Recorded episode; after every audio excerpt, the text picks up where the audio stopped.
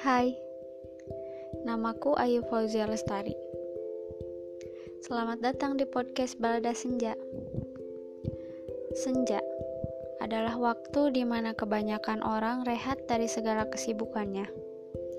Waktu di mana segala cerita terasa begitu bermakna setelah seharian penuh 7 miliar manusia di dunia melakukan berbagai aktivitas untuk melanjutkan hidup.